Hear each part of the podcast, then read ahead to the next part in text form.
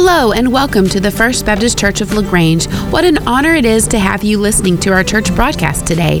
We hope that as you listen along, following in your Bible, that you experience the grace and presence of Christ just as strongly as we do every Sunday in our worship service. May God truly bless you as you listen. So I was at a church, a previous church, and I was serving as the associate pastor, and I led worship and youth.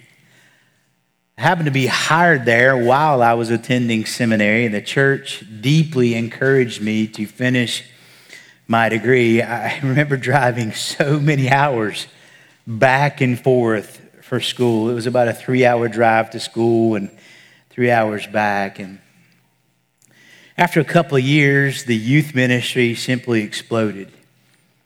I mean, we just had kids coming from everywhere, and we were doing huge youth events, and kids were being baptized and saved. And uh, as a matter of fact, the church kind of had to start borrowing money from the youth ministry's account. it was crazy what God was doing.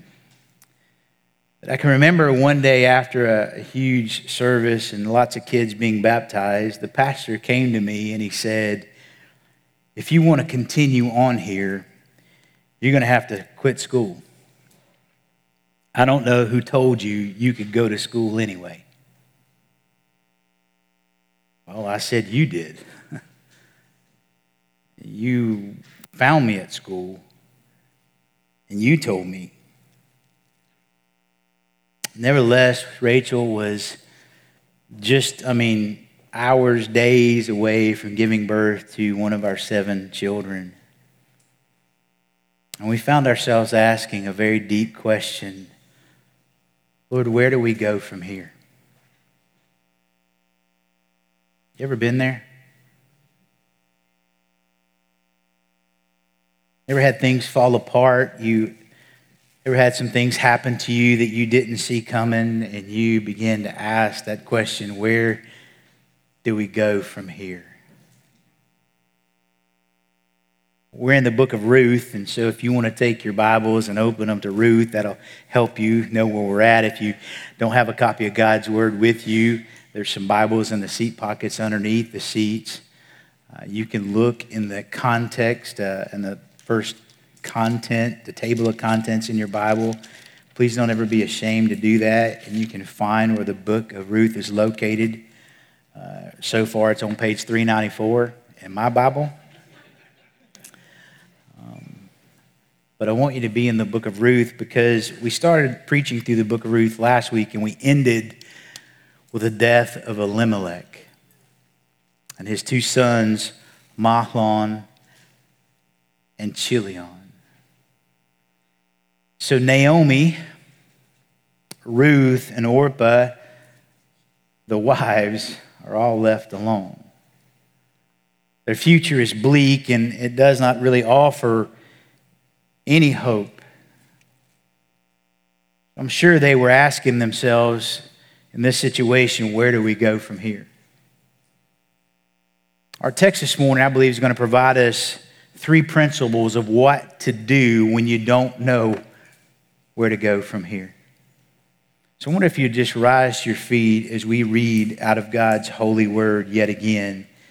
In the book of Ruth, I'm going to begin reading in verse 6. The Bible says, Then she arose with her daughters in law that she might return from the land of Moab. For she had heard in the land of Moab that the Lord had visited his people in giving them food. So she departed from the place where she was, and her two daughters in law with her, and they went on the way to return to the land of Judah. Naomi said to her two daughters in law, Go, return each of you to her mother's house.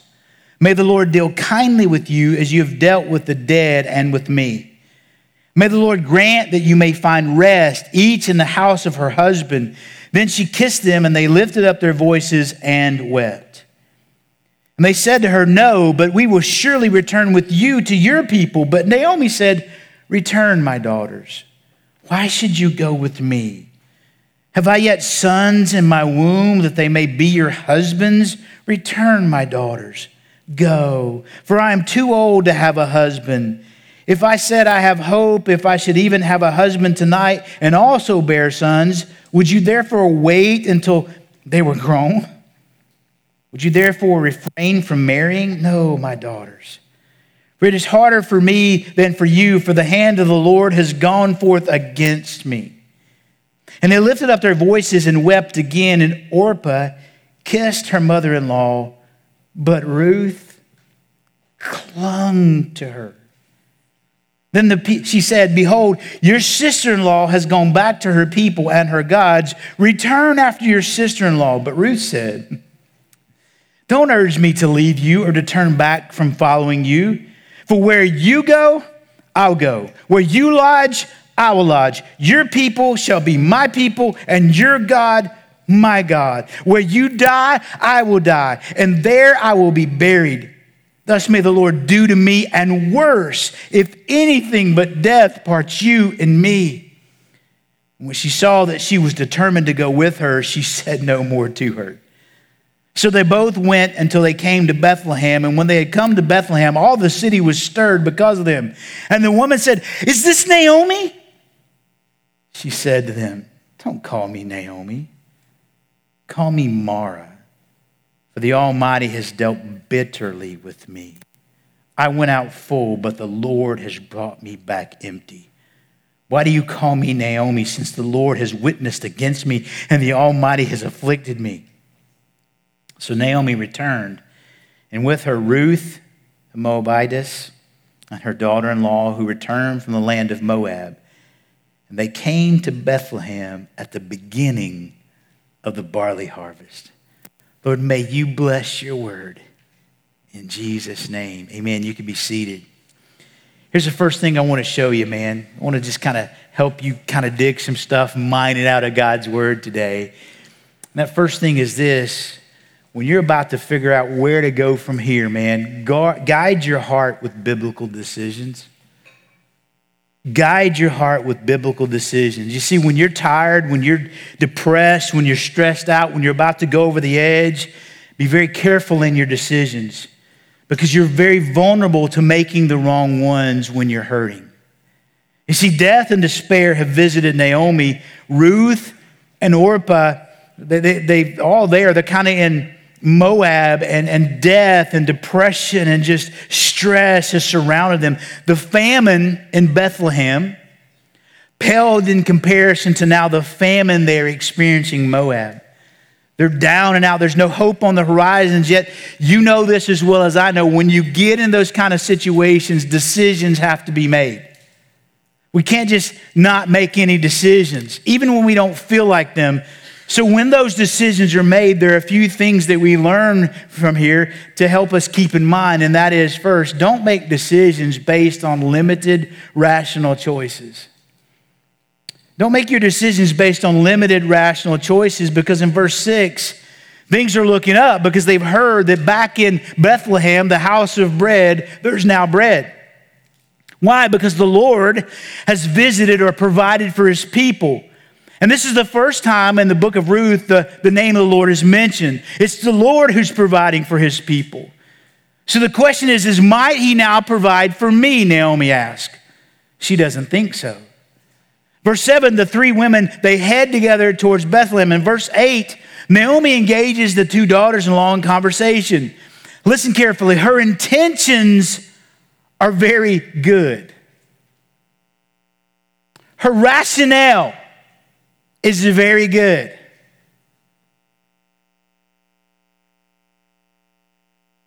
But her judgment is so wrong. She tells them to go back to their mother, not their father. A widow should stay with her mother, not her mother in law, seems to be what she's saying. In this, get this, she is willing to go back alone. She has lost her home, her husband, and her sons, and now she adds another wound, a self inflicted one, that she wants to now travel back alone. Nevertheless, she asks the Lord to show kindness to them, to treat them graciously. Now, the Hebrew word here is the word chesed. Where's my daughter at? Where's my baby girl, Kesed? Well, man, I want you to know that that's why we've named my daughter Kesed. She, she's right here. She's right here in the text. You know what Kesed means? You know what Hesed means? It's an Old Testament word that appears over and over. It talks about covenant loyalty, it talks about faithfulness, it talks about kindness, it talks about goodness, mercy, love, compassion. There's no English word in our language that describes Kesed. It's a word rooted in relationship. It's action oriented. It is enduring in its commitment. It's completely voluntary. It's an act of extraordinary mercy or kindness that goes above what anyone could ask. And it's the Lord here who models Hesed. And over two thirds of the 245 times it appears, it's always God's Hesed to humans. And yet those who love God are then to, out of the overflow, then show chesed to others. Interestingly, the only humans in this book said to exercise chesed are Orpah and Ruth. It's the Moabites, the ones who don't know God, that are showing chesed to Naomi. Orpah and Ruth have shown Hesed to her and to the departed family, so now she entreats Yahweh to do to them likewise. She also asked the Lord if you were listening to find them other husbands. She knows that in their world, security and well being are intimately connected to being related to a man. Just kind of the way the world worked that day. So they do what women do they kiss and they wept, right? Women are always just kissing and hugging. That's what they do. I'm just teasing. I love to do it too. But they say, hey, Naomi, we're not going anywhere. We're going to stay with you. And at this point, the daughters in law show more faithfulness to Naomi than the, Moabites. And, and here's the deal Naomi's intentions and rational thinking is good, but sending, here, here's the point sending these girls back to the land of Moab, sending them back to the pagan god Chemosh who requires child sacrifices to please him is not where she should be sending her kids. So when you're trying to figure out where should I go from here, don't make decisions based on these limited rational choices. Number 2 is this, don't make choices based on logical reasonable choices. On logical reasonable choices. Now Naomi is not deterred. If passion won't dissuade her daughters in law, then maybe just cold, hard logic and reason will. Her reasoning really is flawless, and her argument is well packaged, like most logical arguments, are. She says, Hey, can I have more sons? Nope, she's too old. Do I even have the prospect of a husband? Nope. Hypothetically, just humor me a bit, ladies.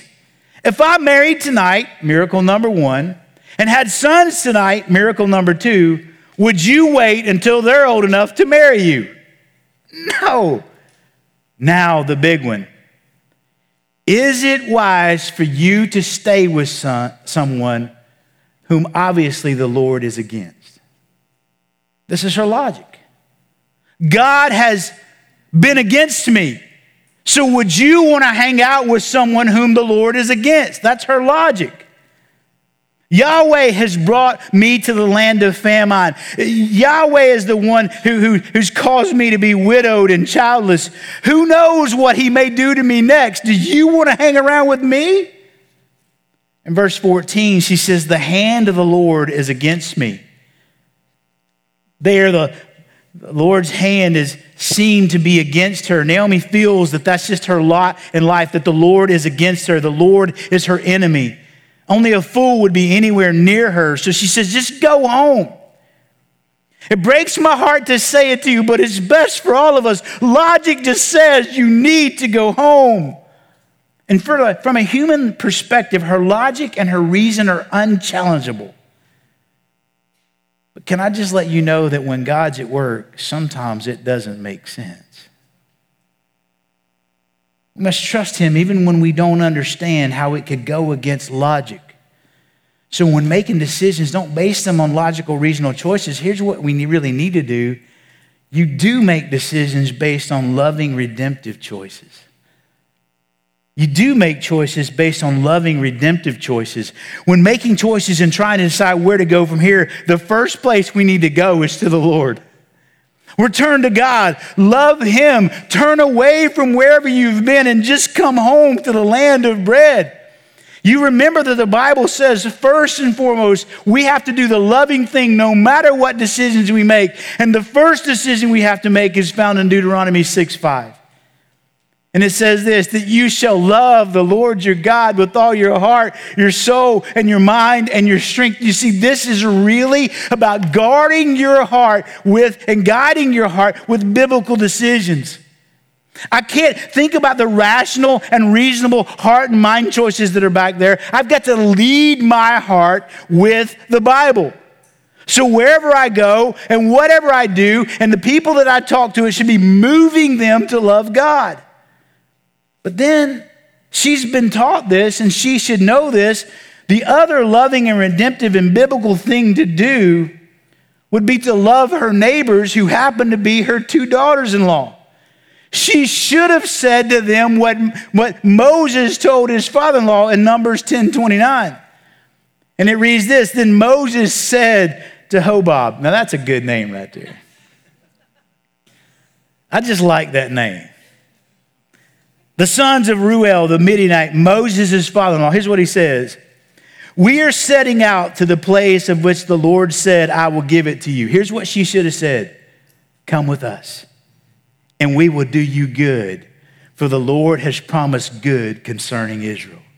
That's what she should have said. That would have been the loving, redemptive choice. So when I'm wondering where to go from here, I need to ask, what's the loving thing to do? Not what's logical, not what's reasonable, not what's rational. What's the loving thing to do? It's never wrong to do the loving thing.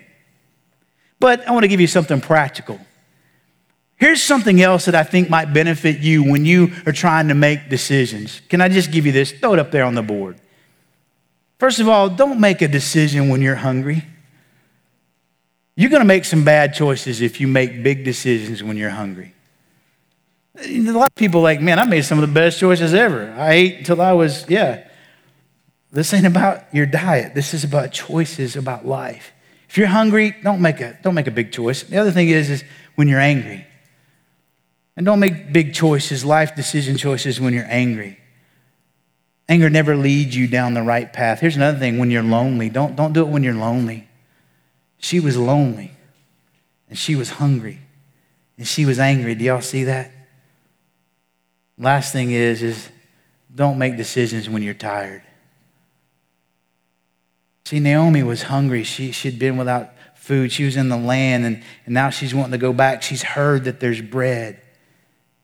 She's angry about what the Lord has done. She's very lonely. She's without her husband, and she's just tired of carrying it all. And she made some very poor choices. I want to just encourage you to guide your heart with biblical decisions. Here's the second thing we learn from our text give your heart with bulldog devotion. Give your heart with bulldog devotion. You see, Naomi's argument sways the heart of Orpah. She begins to weep and kisses her mother in law, but then she heads home. Here's the sad reality we never see or hear of Orpah again in the Bible. There's a lot to say about that, but we don't have time to go there today. But Ruth's response is altogether different. There's just this unrelenting bulldog devotion in her soul. Now, they say it's a woman's prerogative to change her mind. And for the most part, I agree with that. But here is a woman whose mind will not be changed. She has got a bulldog devotion to Naomi. Her mind will not be changed no matter the cost. What she does stands in stark opposition and contrast to Orpah. What she does shows greater faith than even that of Naomi. So, what do we learn about godly, faithful devotion from this Gentile widow from Moab? One of the things is, is devotion must include a dedicated walk. That's the first thing. Devotion must include a dedicated walk. The Bible says that Orpah leaves, but Ruth clings to her. That's the same word found in Genesis 2:24 when it says of a man leaving his mother and his father and being joined to his wife. That's the same word. I mean, it is like for life. You are clinging together. You are hanging on together. Ruth gets a bulldog grip on Naomi and says, I'm not letting go. Naomi points to the actions of Orpah and says, Hey, she's going back. Why don't you go back too? She says, Hey, she's going back to her people. She's going back to her gods. She's going back to that land. Ruth, why don't you go too? But Ruth says, mm. She says in verse 18, and then this is beautiful. She says, Listen, I'm determined to go with you. In other words, I'm headstrong about this. Beloved, if you're going to make the loving, redemptive choice to go back to the land of blessing, to return where God is blessing, to get back on track, can I just tell you, it's going to take some dedication in your walk. It's like these two precious girls up here, man. They're going to have to say, man, I've decided to follow Jesus and there's no turning back. It's going to take a devoted walk. It's going to take, I mean, a devoted, devoted walk. You're going to get a bulldog grip on Jesus and just hang on for the ride. Amen. And then, secondly, devotion must include dedicated words. I think it's interesting that the walk comes before the words. She says there, hey man, Ruth, you do with your life what you want to do. But Ruth says, No, I've decided what I'm going to do. And she confesses with her mouth what's in her heart. That's what we do, right? And she says some of the most beautiful verses in all of Scripture. These are wedding verses, by the way. These are the first words we hear from Ruth. And she says, Hey, don't plead with me to abandon you. Then follows this devotion and with words, and it's just so beautiful. She says, Wherever you go, I will go. If you go north, I'm heading north. If you go south, I'm in the south. If you go east, we're on. If you go west, praise God, I'm there with you. Wherever you live, I will live. If you go back to a cave or a cottage, a hut or a home, I'm there. And your God, this is important. And your God will be my God. That's our confession of faith right there. I've heard about the God of Israel. I believe the Messiah is coming to save his people from their sins. Your God will be my God. Maybe just by hanging around the family, she had seen the beauty and the majesty and the sovereignty and the holiness of God. And she no longer wants to be this pagan. She wants to be a follower of the true God of Israel. And she says, And where you die, I will die. And where you're going to be buried, that's where I'm going to be. And let nothing but death separate us. Finally, she invokes an oath calling upon Yahweh as a witness to her pledge. She says, May the Lord punish me and do so severely if anything but death separates you from me. I so wish I had more people talking that way to each other. Her decision is for life.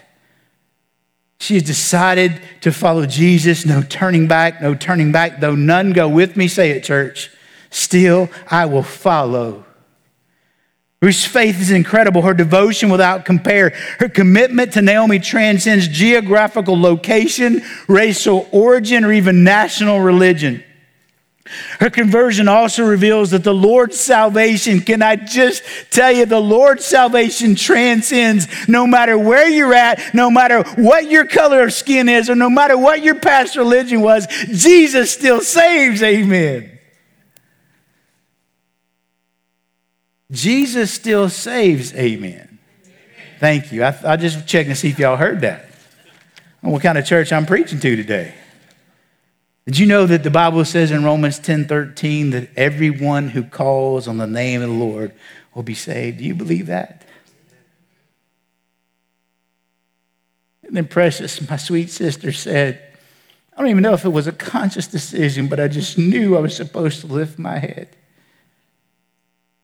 Beloved, I'm begging God to do that to your heart today.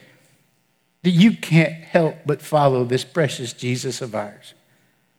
in a few moments, I'm going to give you an opportunity to do exactly what Kylie and Lindy did and put their faith in Christ. But when you make a choice to go with the Lord and back to his blessing, it's going to take bulldog devotion. Did y'all know back in 1948, a Swiss mountaineer named George de Mestral, or Jorge de Mestral, he was walking through the woods and he was very frustrated by the burrs that kept clinging to his clothes. And while picking them off, he realized that it might be possible to use that principle to make a fastener to compete with the zipper. So this man designs what? Velcro, you got it. Velcro was inspired by the natural sticking properties of burrs. If you look at a Velcro strip, you'll notice it has two parts a strip that has a tiny web of hooks, and a strip that has tiny interwoven hoops. And those two are a perfect match for each other. And when you join them together, the hooks catch the loops and become meshed together in a very strong bond. That is what Ruth did to Naomi. She Velcroed her. I mean, she just got together and clung to her. She joined her heart to Naomi's heart, and she says, No matter what happens, where you go, what you do, whatever, I'm with you. She said, I've got a bulldog grip. And so Naomi is all out of arguments and energy and patience. So in verse 18, she says, I just got to stop talking to you. Did you see it there in verse 18? Verse 18, it says, When she saw that she was determined to go with her, she said no more to her. Guard your heart with biblical decisions. Give your heart with bulldog devotion. And lastly, finally, quickly, guard your heart against bitter despair. Following the departure of Orpah and the stirring speech by Ruth, she and Naomi traveled to Bethlehem. And there they're met by surprise and shock, especially Naomi. She's been gone over 10 years. Life has been tough and it's been cruel, and she shows the wear and tear, not only in her appearance, but also in her attitude. Bitter despair owns her soul, and she does not hesitate to tell people she's upset. She reveals that this time that she has an inability to trust the hidden hand of God as he's providentially working behind the scenes in what seems like tragedy. In fact, she's quickly, just quickly to just go on record and say, I'm blaming God for this. Beloved, can I tell you, Naomi was bitter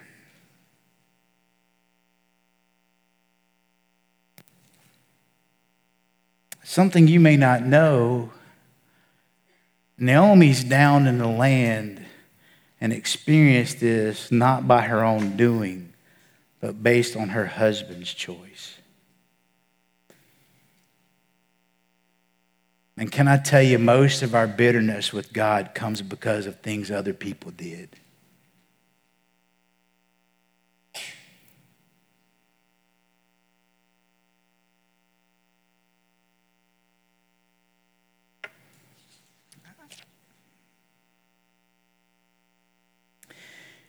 If you're bitter here this morning, I want you just to pay attention to a few things because I want to help you guard your heart against this. And here's the first thing, man remember who believes in you.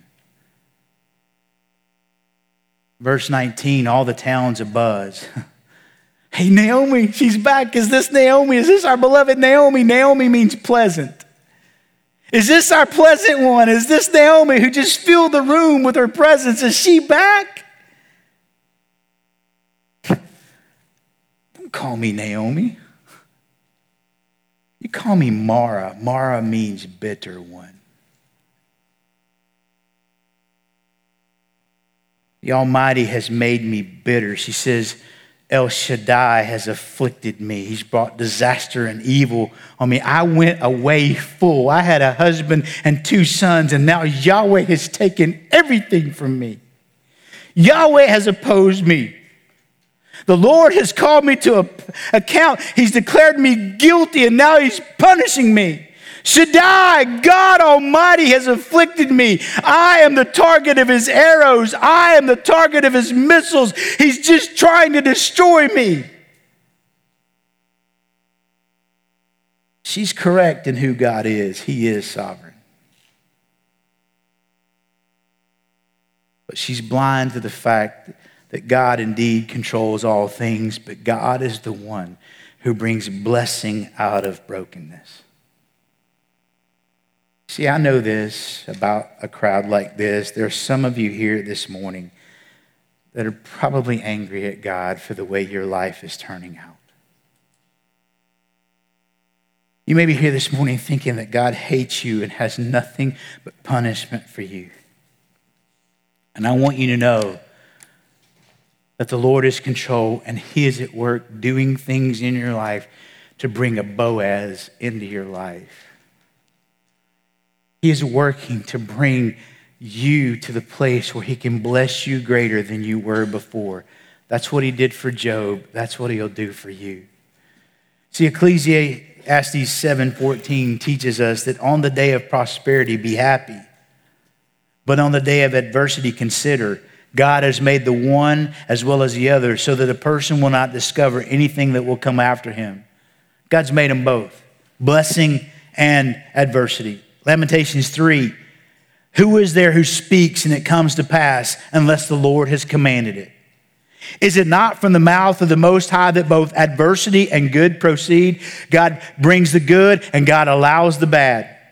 Isaiah 45, 7, the one forming light and creating darkness, causing well being and creating disaster. I am the Lord who does these things.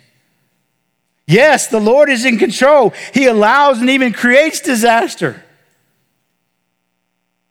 But he also brings blessing. It's hard for us to understand. Amos 3 6. If a trumpet is blown in a city, will the people not tremble? If a disaster occurs in a city, has the Lord not brought it about? It's true. The Lord has either allowed or caused those things in your life. It is true. Naomi is right about the sovereignty of God, but she's missed something so important. And if you're bitter against God, you may have missed it as well. Because listen to me, the Bible says, in the midst of all that, Romans 8, 28 and 31. And we know that God causes all things to work together for good for those who love God, to those who are called according to his purpose. And just like we sang it this morning, what then shall we say to these things? If God is for us, who can be against us? Psalm 35, it says it this way For his anger is what, church? But for a moment. His favor for a lifetime. Weeping, woo, church, weeping may last for a what?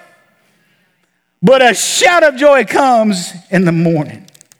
You see, when you're struggling and you can't see the big picture,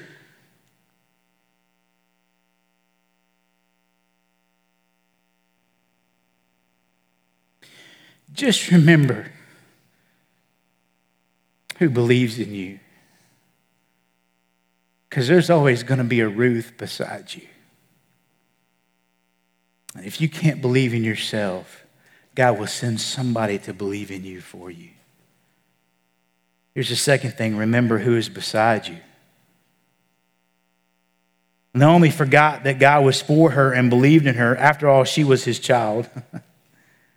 Naomi also, in all this conversation, doesn't tell her friends or even introduce them to the one right beside her, and that's Ruth.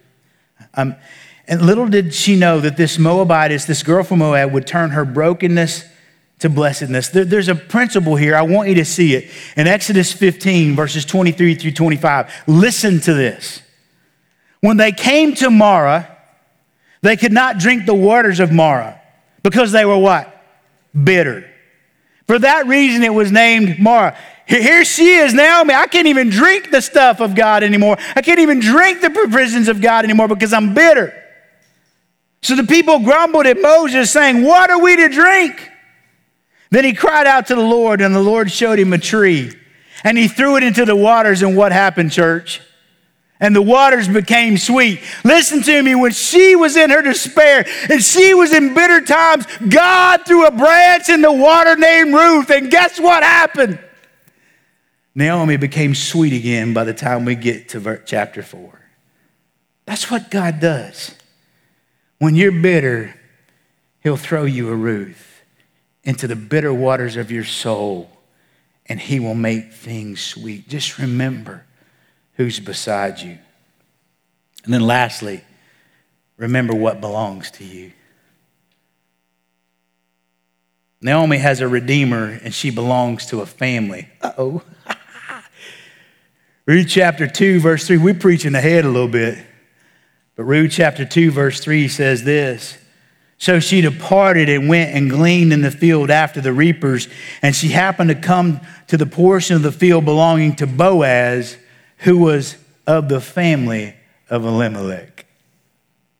Ooh, man. She's got a family. She's got a family of God. She also has a piece of land. She didn't even remember this, but she's got a piece of land because in Ruth chapter 4, verse 3, the Bible says this. It's interesting, it's, it's, it's just crazy. Then he said to the closest relative, Naomi, who has come back from the land of Moab, has to sell the piece of land which belonged to our brother Elimelech. She's got the family of God and she's got what? A home back in Israel. You've got to remember what belongs to you.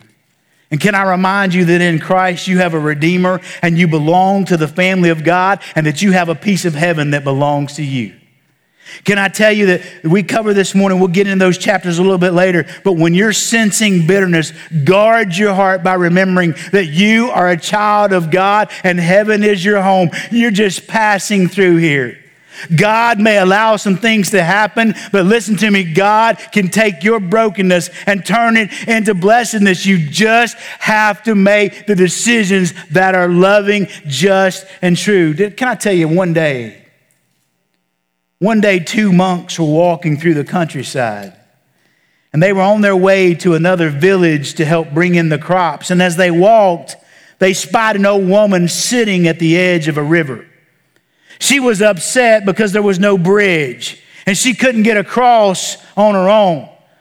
The first monk said, Hey, we'll carry you across if you want us to. Thank you so much. And she accepted the help.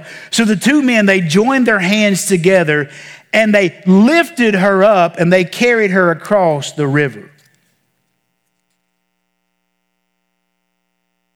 When they got to the other side, they set her down and she went on her way. As they began to walk on, the second monk began to complain. Look at my clothes. They're filthy from carrying that woman across the river. And I don't know what she's been eating. But man, my back hurts. That was one heavy woman. My back is getting stiff. The first monk just smiled and nodded his head. Few more miles up the road, the second month, began to complain again. My back is hurting so badly, and it's all because we had to carry that silly woman across the river. I can't even go on now because my back hurts so bad. The first monk looked down at his partner who was now lying on the ground. You ever wondered why I'm not complaining? Your back hurts because you're still carrying the woman. But I set her down five miles ago.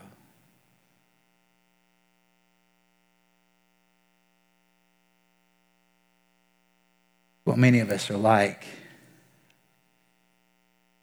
we just keep carrying things that we should have set down a long time ago.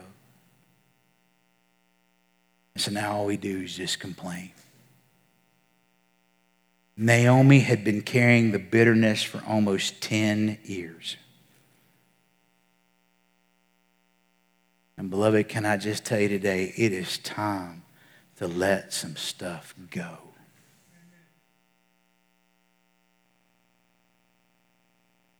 It's time to let it go. So, how do you do that? You remember who believes in you. You remember who's beside you, and you remember what belongs to you. Team, if you would come. So, where do we go from here? Where do we go from here? Well, we guide our hearts with biblical decisions. We give our hearts with bulldog devotion. And we guard our heart against bitter despair. You see, can there be closure? I guess is what we're really asking. Can there be pain that's so deep? Can it ever be left behind? Can there be a new beginning in which the memory of the pain fades away? The last verse in our text says that they entered Bethlehem at a time of reaping. Here they discovered the generous, providing, redeeming God. Can I just tell you what one of my friends said? He said this He said, Grace is always God's last word.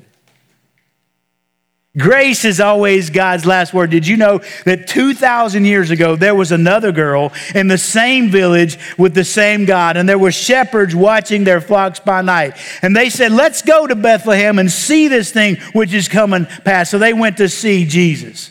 And there in Bethlehem is the one who is the Savior of the world, the bread of life. Let me ask you this morning have you ever come to the bread of life? Have you ever made a trip to Bethlehem to see this thing which has come to pass? This is the Christmas story. This is the good news about what's happened in Bethlehem. This is the message of life for a hungry world. Beloved, are you here this morning within the sound of my voice, watching me online, hearing me on the radio? Are you here today and are you hungry for forgiveness? Are you hungry with, with peace? Do you need some peace? What about love? Unconditional love. Do you need grace that's greater than all your sin? Do you desire a new life? New beginnings? To know your purpose on this planet, to know that you can be forgiven of all and to have a home in heaven, but to have God take residence in your heart right now. If that's you, I invite you to come and receive Christ as your Savior. I invite you to come back to the Lord if you've gotten away. I invite you this morning to come and let bitterness go and leave here blessed. So, beloved, I wonder if you would just rise to your feet with me. I'm going to pray. And we're going to sing. And if you need to pray about anything, if you need the Lord Jesus, if you need to trust Him like our sweet sisters did this morning, if you too want to follow Him, you come and grab one of us by the hand. There'll be some men and some women that'll be up here to receive you. But let me pray. May the power of your Holy Spirit, God, draw us to your heart to where we just can't say no. And I pray it in Jesus' name. Amen.